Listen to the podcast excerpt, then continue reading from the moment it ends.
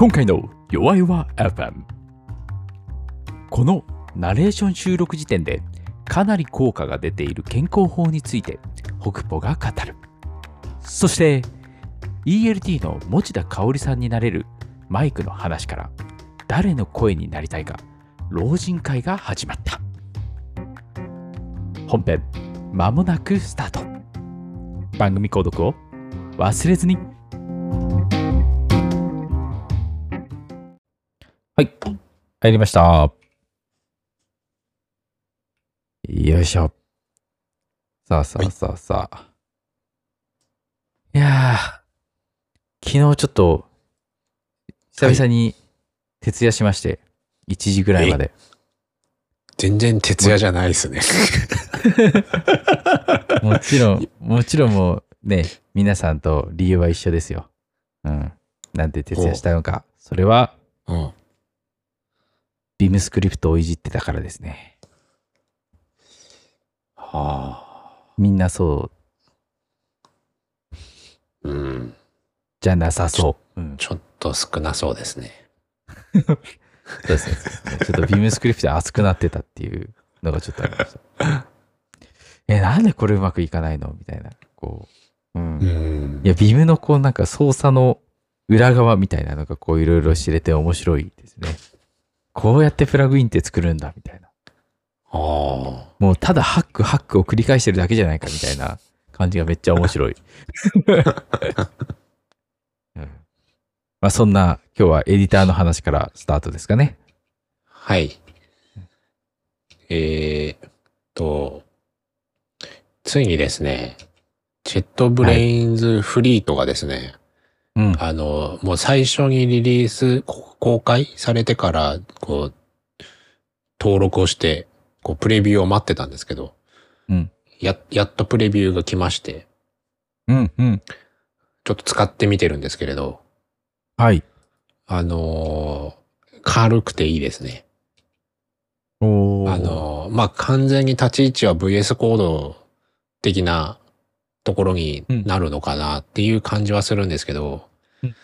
あのーまあ、だからといって、そのジェットブレイン製の他のソフトウェアがそれに関わるかっていうとそこまででもないのかなっていう気はするんですが、あのーまあ、個人的にはもともとそのジェットブレイン製のものを使って、例えば Ruby だったら RubyMine 使ったり、あの、フロントで系だったら WebStorm 使ったりっていうのはしてるんですけど、こうちょっとした、例えば、うんと Docker 管理してるプロジェクトファイルとか、うん。うん。ちょっとしたメモみたいなのとかに、このフリー、あの VS コードを使ってたので、ちょっとそれをフリートに変えてみて、うん。ちょっと使ってみてたりするんですけど、あのーもう、使い勝手というか、なんか、インターフェースは VS コードに似てるところが結構あって、はい。なんかせ設定画面とかがもう VS コードっぽかったですね。なんかこう設定って押したらもう、なんかもう J- JSON かけようみたいな感じの。圧を感じたり。うんっていうところとか、でもプラグインがまだ、まあのーリリースされてなくて、ジェットブレインって結はい構まあ、プラグインが結構あったりするので、そういうの入れたらもうちょっと便利になるかもしれないんですけど、今のところまあそこまでないうんので、まあただの、ただのってほどじゃないんですけど、まあ一定数の言語は対応してるので、うん。うん。まあ自分の使う Ruby はないんですけど、うんタタイプスクリプトとかはある感じですかね。まだ、まだそこまでちゃんとがっつり使ってないので、あの、なんとも言えないんですけど、うん。うん。まあ、普通、他の JetBrains 製アプリとは結構もう UI が全然違ったので、あの、一から作ったって感じに見えました。本当そうらしいですよね。ゼロからデザインしたって。はい。すごいですよね。こうなんかいつもの JetBrains 見た目じゃない Fleet ってこう、はいまあちょっと軽くお伝えすると、まあ、 JetBrains っていう、まあ、さっき、まあ、ミカさんみたいなそう、まあ、基本的に IDE を作ってる会社ですね。うんあの統合こう開発環境を作ってる、えー会社なんですけど、そこが、まあ、テキストエディターを作るよと。うんいうので、はすごい話題になって、あの、まあ、そこからこう、早、こう、数ヶ月経って、多分、ね、ミカさん、こう、プレビュー公開されたうん時には多分僕の、まあ、前回話したプレイデートを待ち望んだ時と同じぐらいの喜びを多分、うん、そうですね。うん、あったかもしれない。うん。はい。これ、ちょっと一個だけ不満があるんですよね。おこの Fleet。はい。僕にまだプレビュー来てないんですよね。うん。うん。ちょっと、信心が足りてないですね。 JetBrains に対する。一応補足しときますと、あの、僕はちゃんと、えっ、と、 JetBrains で、にお金をちゃんと払ってます。はい。毎年。うん。毎年払っていて、もう5年とかなのかな。多分結構、結構継続してるはずです。うん。うんうんなんですが、来ないんですよね。まあ、ね、ちょっと悲しい。ちょっと使ってる感じがしなかったんでしょうね。この人本当にフリート使ってくれるのかなって、ちょっと最近の利用履歴から感じられたのかもしれないですね。それはそう。ね。いや、僕もだから、ジェットブレインズ系の ID を使って、でビムからジェットブレインズ系の ID を使って、その後またビムに戻って、で、なんとなく、 JetBrains の契約を続けているっていうタイプの人間なので、うんあの、なんでしょう。個人の話で言うと、すごく無駄なお金を出してるっていう、そうですね。うん、タイプの人なんですよね。うん。ちょっともう、そうですね、来年そろそろ切った方がいいんじゃないかというのは、ちょっと個人的に思ってるんですけど、うん。多分そういうところも含めて、あれですかね、来年切るんだったらもういいや、っつって多分、うん。もうバレてるんでしょうね。そうですね。でも、あれよ、何もしないでお金だけくれるっていうお客さんも、ある意味いいお客さんよ。うん。確かに。そうですね。うん。クレームを上げるわけではなく、あの、毎回ちゃんと褒め、だけで自分では使ってないという。ビムばっか言ってるしって。うんまあ、今度、値上げがもう来てしまうんで、今月末までなんで、今月末に、すねはい。まあ僕はうん一応安いうちに更新しようかなと思うんですけれど。え、何年分ですか？え、もうまあマックスです ?2 ね。年分だっけ？あれ？2年分でしたっけ？3, 年だった気がしますね。3年分払おうかなと。すげえ。うんすごい。どこで安く買えるかちょっと調べとかないと。いや行こうかなと思ってます。うん。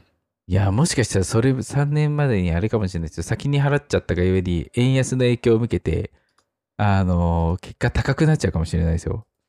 もう3年後はな円円高みたいな。超円高で。1ドル80円みたいになってる。うん。可能性あるかもしれないですよ。てか、そうか、外貨って本当にその恐れあるんですね。今、今、普通になんか言いましたけど。そうですよねうん。いやー、でもね、やっぱ。自分の興味のあるものって、もうほぼ海外産のものなんで、うん。円高になってほしいですよね。パソコン作るにしても、ねうん何にするにしても。今が一番辛いです。ね。うん。だからあれですよ、あの、 ThinkPad いいですよ。 ThinkPad でも別に国産ではないんじゃない。円安あれってな影響受けないんで。な、なんで受けないんですか？円安の影響。え、レ Lenovo は今中国なんで。ああ、ああ、そういうことか。あれって結局円、はい。なんか、前に見たのは、円安っつっても、その、アメリカだけ、ドルだけじゃなくても全部円の価値が、あの、なくなってるみたいな風の見たんですけど、そんなことはないですかね。ああ、でもなんかそこを反映するかどうかはまだ、あれなんじゃないですか？会社の選択だから、あれなんじゃないですかはいね。うん。うん。でもなんか、思ったんですけど、あアメリカの製品だって中国でほとんど作ってるじゃないですか。だからか変わんないんじゃないかなって 思ったんですけどね。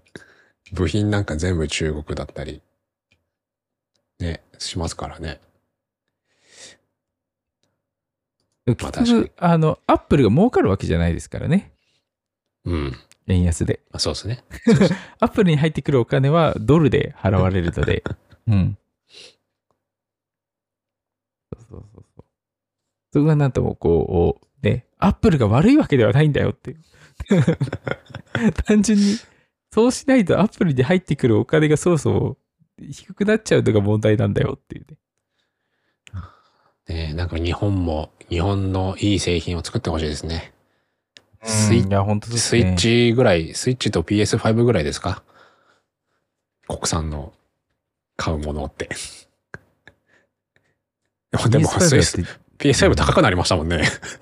うん 円安じゃない、あれ円安の影響ではないですもんね。なんか部品が何とかだっつって高いって、高くするって言ってました。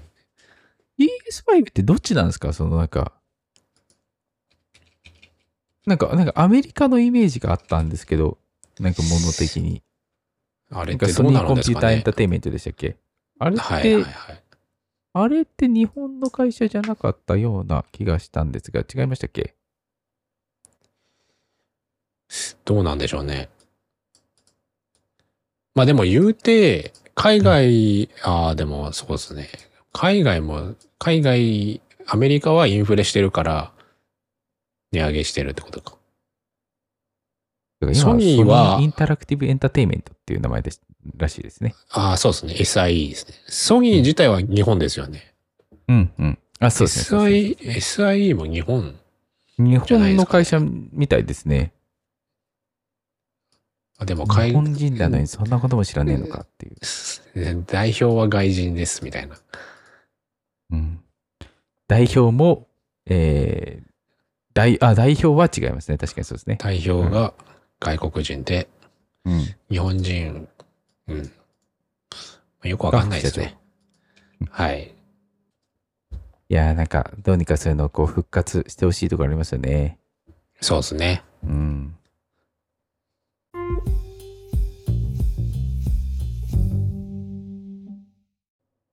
いやー、なんかこう、近況的な話あれなんですけど、はい。最近僕あの、生活習慣をいろいろ見直しましてですね、おいろいろやってるんですよ。うんうん。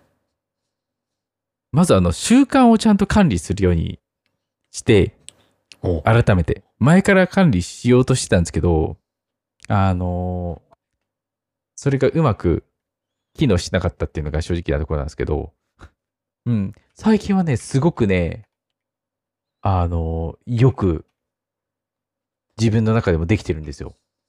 うんおあの、なんだっけ、iOS でもああると思うんですけど、iOS 時代から使ってるんですけど、 Habitify っていうのかな？うんうん。あの、ハビットラッカーっていうのは習慣をトラッはいはいクする、えー習慣管理のあうんのアプリがあるんですけど、うん。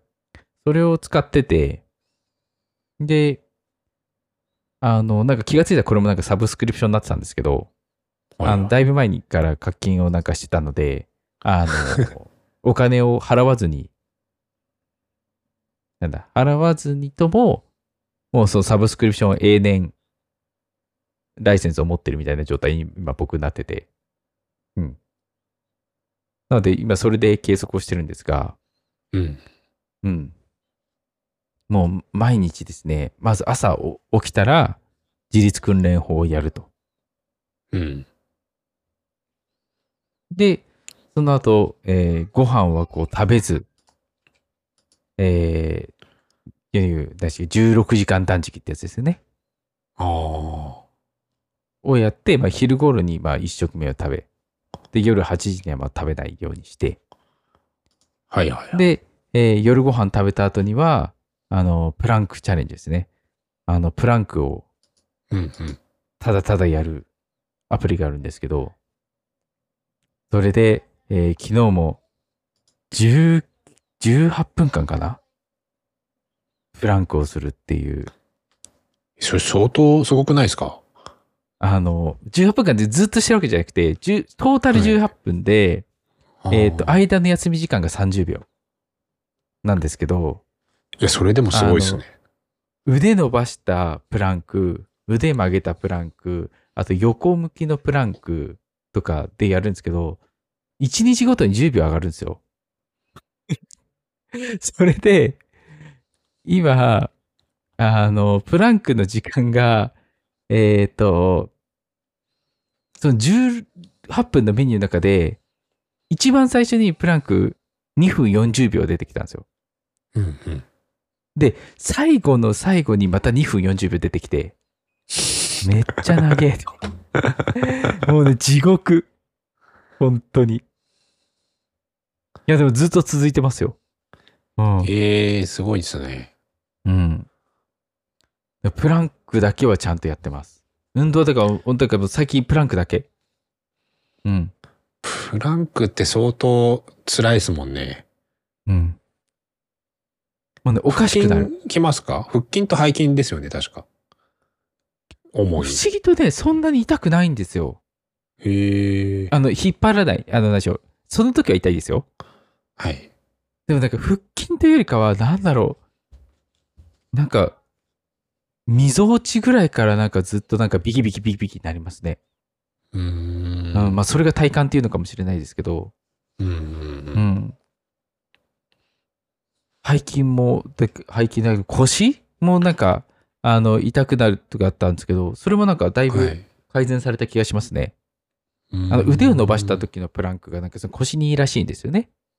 うん。うんこのプランクチャレンジ、すごいおすすめです。あの、辛いですけど、あの、すごい2分40秒とか終わった時に、よし、やってやったみたいなうん。達成感がすごいですね。うん。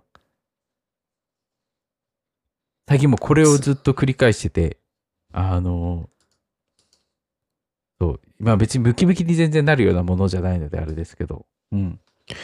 いや、でも、なんかいいムキムキになるんじゃないですか、これ。まあ、こっからどんどん時間が増えてったらやばいことになるかもしれないですけどね。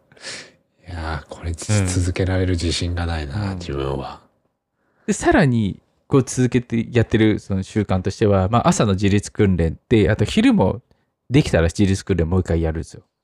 うーん。で、えーあと朝、えー仕事前に1時間ぐらい本を読むああ、はいはい。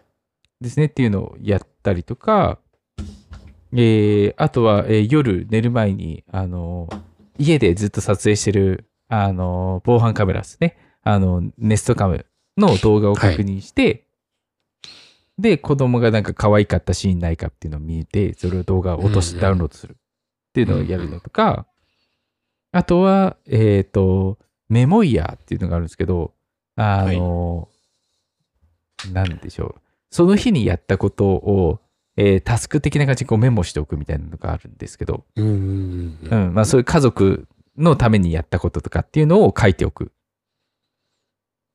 ていうのを、えー夜に登録するっていうのを習慣としても登録してやっています。うーんああとは英語の勉強か。あの、ずっとやってるディオリンゴですね。うんうんうん。をやってますね。うん。そう、なんかこう、ちゃんと習慣を管理すると、なんか忘れずにちゃんとできるし、なんかちゃんとやれてる時に、ああ、よかった、ちゃんとやれてるっていう、こう、なんか安心感が、うんうん、ありますね、やっぱね。うん。うん。あと、そうか、習慣まだ入れてないけど、あれもそうですね。昼ぐらいに、あの、子供が学童クラブに行った時に、学童クラブ入ると、はい。あの、メールが来るんですよ。うんうん。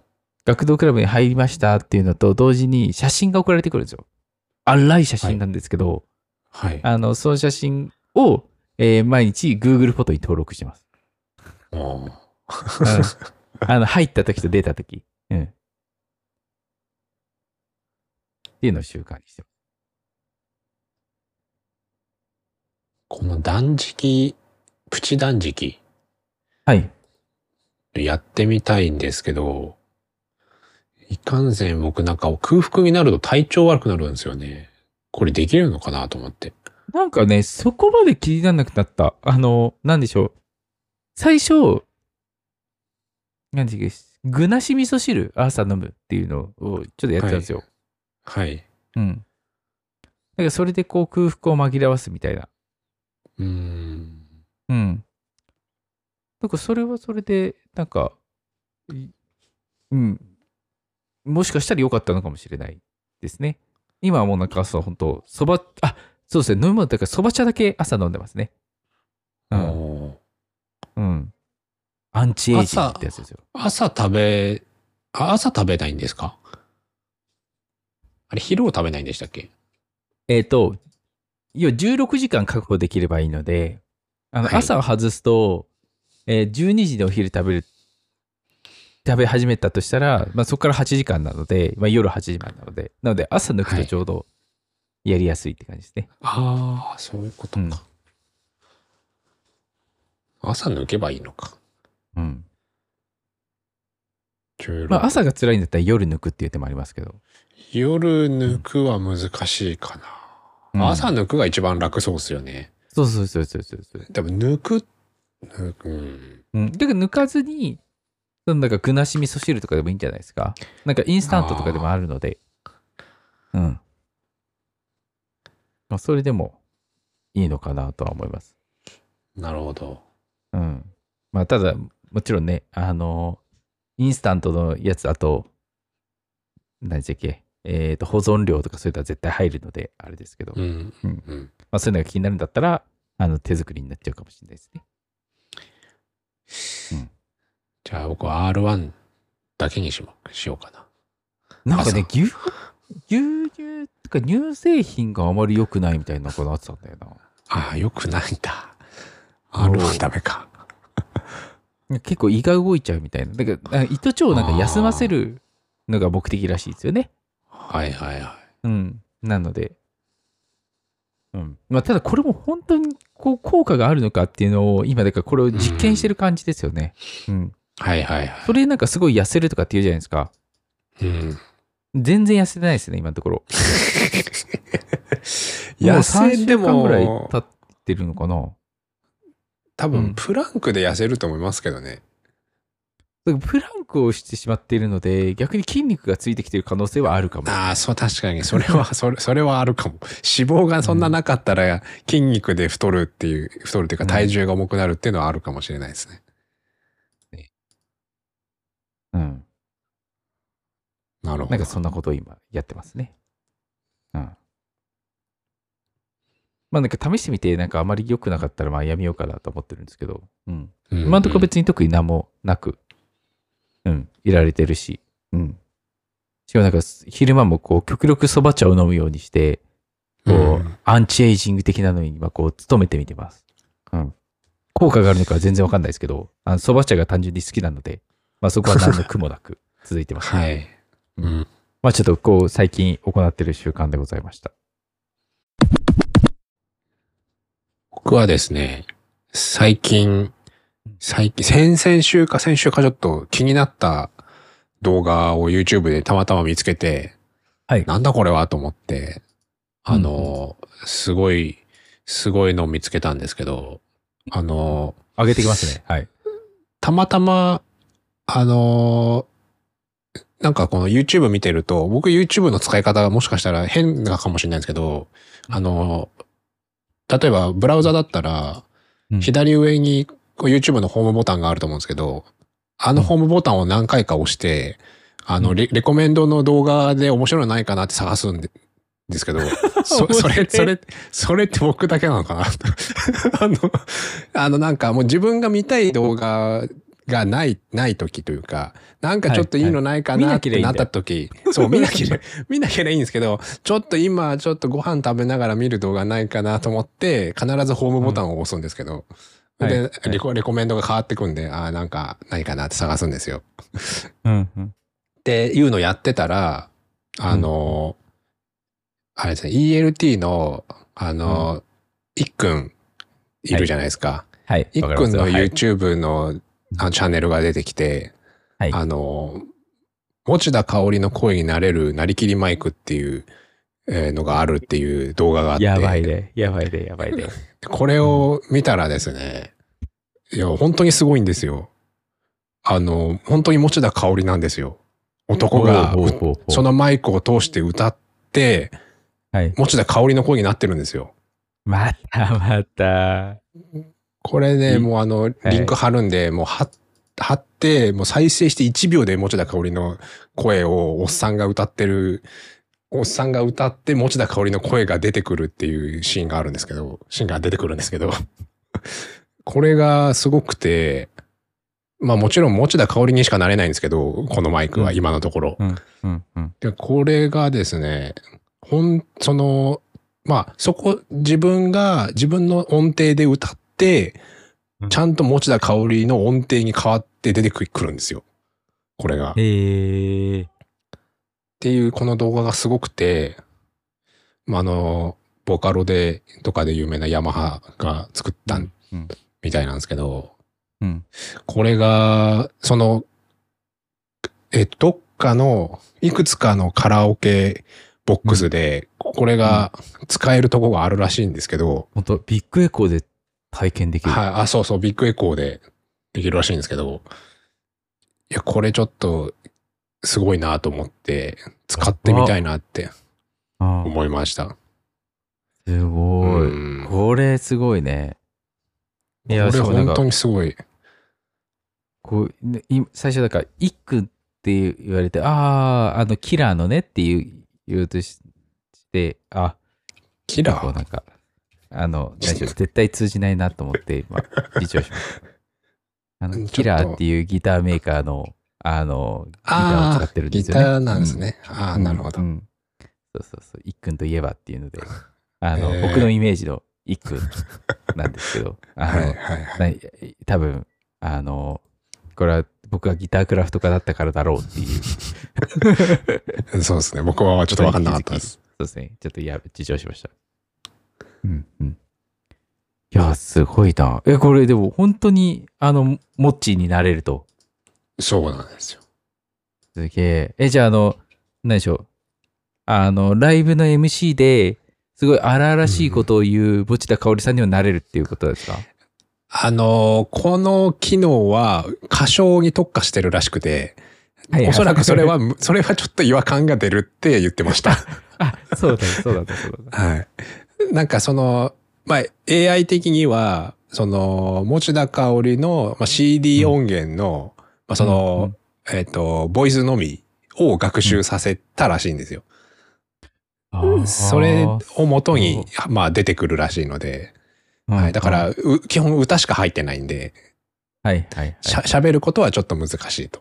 はーはーはーはーはーはーあえでもいいや、これでも、これカラオケにこれ入ってたら、これでどんどんこういう人が増えてきたら、絶対いいと思うんですよね。だってた、歌ってる人が楽しいじゃないですか。あ。し。いや、でで大丈夫。僕はい。そそれで、だから僕はあの、カラオケでは毎回あれですもん、あの、モノマネばっかしますもん。う んそう、その、うん僕もうん、最近全然行かないですけど、うんその、僕、ほとんど、あの、女ボーカルの歌しか歌わないんですよ。歌わないというか、はそもそもき聞か、好きで聞かないんですよ。はいはいおはい。音楽として。男のボーカルのものはあんま聞かないんで、だから歌うとしても女のものが多くて、だから女の声になれたらいいのになって思ってたんですよ、ずっと。うんうんうんそういうのが、こう実現できると思うと思うと、ちゃんと音程外せば音程外した持田香織の声になるんで、下下手くそだったら面白い。だからそこの実力は自分にかかってるというか、はい。だそれ、そういう意味でその自分の能力も全然反映されないわけじゃないんで、それはカラオケとしては面白いのかなっていう。へえ。だからもっといろんな人が増えたらいいなって、ちょっと思いました。確かに。はい。面白い。いや、いいですね、そういうのは。うん技術革新ですね。そうね。いや、そうそう。カラオケはそう楽しくなるために行く場所ですからね。そうそうそうそう。間違いない。いや、ちょっとこれ後でもうちゃんと見てみます。はい。うんぜひ。うん。じゃこれで、スイミーとか、あれですね、 Time goes by とかも歌えちゃうわけですね。うん。そうですね。やば、これむしろ誰が、誰の声になれるんだったら、いやりたいんだろうな。一番、僕は、 YUKI の声になりたいです。ああ、ジュディ・ユキマリーね。はいはいはいはい。間違いない間違いない。確かに。今、今時の人だったら、もしかしたらリサになりたいとか、はい。男性とかだと何、なんだろ僕、女性だったらですね、クランボンのあの、原田育子さんの声になりたい。う。ちょっと今想像がつかなかったな。ク ランボンも結構なんかアニメとかの歌歌ったりとかしてなかったっけ？してないか。いや、聞いたことはあるんですけど、うんちょっと、うん。男性だとなんだろう。男性だとでも自分でモノマネをししたいからな。逆になりたくないか男もしれない。性、あ、でも絶対できない声ってあるじゃないですか。そう、あると思うんですよね。音域が違いすぎる。あの、だって低すぎるとかは逆に出ないし。あ 誰だろう。男性で低すぎる人。ちょっと思いつかない。あ。ああ。あれか、海外アーティストの声とかにはなりたいかもしれないですね。ああ、下手く発そな英語でがありま。すけど。そうですよね。英語下手くそなのは上手くならないですからね。えこの AI で。僕なんか、あの、ボンジョビが好きなんですけど、はい。ボンジョビの、ジョン・ボンジョビの声は確かに出ないですね。絶対に。そうですよね。ねちょいや、ダミ声？ダミ声ダミ声っていう表現でよよくないですけど、ハスキーボイスはいはいはいはい。もう、そこも、なんでしょう、作られたハスキーボイスが出ないですよね。僕の口からは。僕がハスキーボイスじゃないんで。うん。そもそもうん。うんそういうのは確かに出たら面白いかも。うん。そうですね。確かに。あ、低い声代表いましたね。お反町隆史さん。あ間違いない。ポイズンある。ポイズンフォーエバーとか歌えちゃいますよ。やばい。それはやばいですね。でやばい、ちょっと老人会になってるんで、ちょっとあれですね。あ。そうですよ。普通の人はジャニーズ歌いたいとかそう、そうなるんですよ。そうですね、ここは。年寄りしかいないんで。じゃあ、じゃあ、どうしよう。光光源氏歌いたいとか言えばいいのかな、じゃあ。光源氏の、光源氏の高音質の音源あるかな？ありそう。光源氏レベルだったらありそう。ちょっとね、AI が学ぶ音質にもね、影響されますからね。古すぎるとないかもしれない。マップは無理だろうな。いろいろなところからあ邪魔されるだろう。でも、中居くんとか面白いんじゃないですか？いや、絶対無理ですよ。中居くんのボーカル学習したら、なんか、下手くそに出てくるみたいな。いや、それはもう、それはもう、あれですよ。ジャニーズさんから絶対ノーが出ますよ。の出ますかね？ジャニーズさんと、ジャニーズさんと敵対した人ですよ。OK 出るわけないでしょ。えし新曲、新曲なら大丈夫です。うんうん絶対出ないですよ、そこは評価が。ちょっとね、これは流行ってほしいですね。今後、うん。うんカラオケの定番になってくれると。カラオケ業界も盛り上がるんじゃないですか？そうですね。さあどうしましょう。こう、今も34分ぐらい、35分ぐらいになります。終ああ、終わりましょう。わりますか？これはいいです。これはいいです。はい。あわかりました。じゃあ、じゃあ、じゃあこの今、いいですといったこうネタをじゃあ次回ね、話してくれると思うので、何の話かも全然わからないと思いますけど。はい。はいじゃあまた、えー次回もこう楽しみにしてくれてると嬉しいです。はい。お願いします。ありがとうございました。ありがとうございました。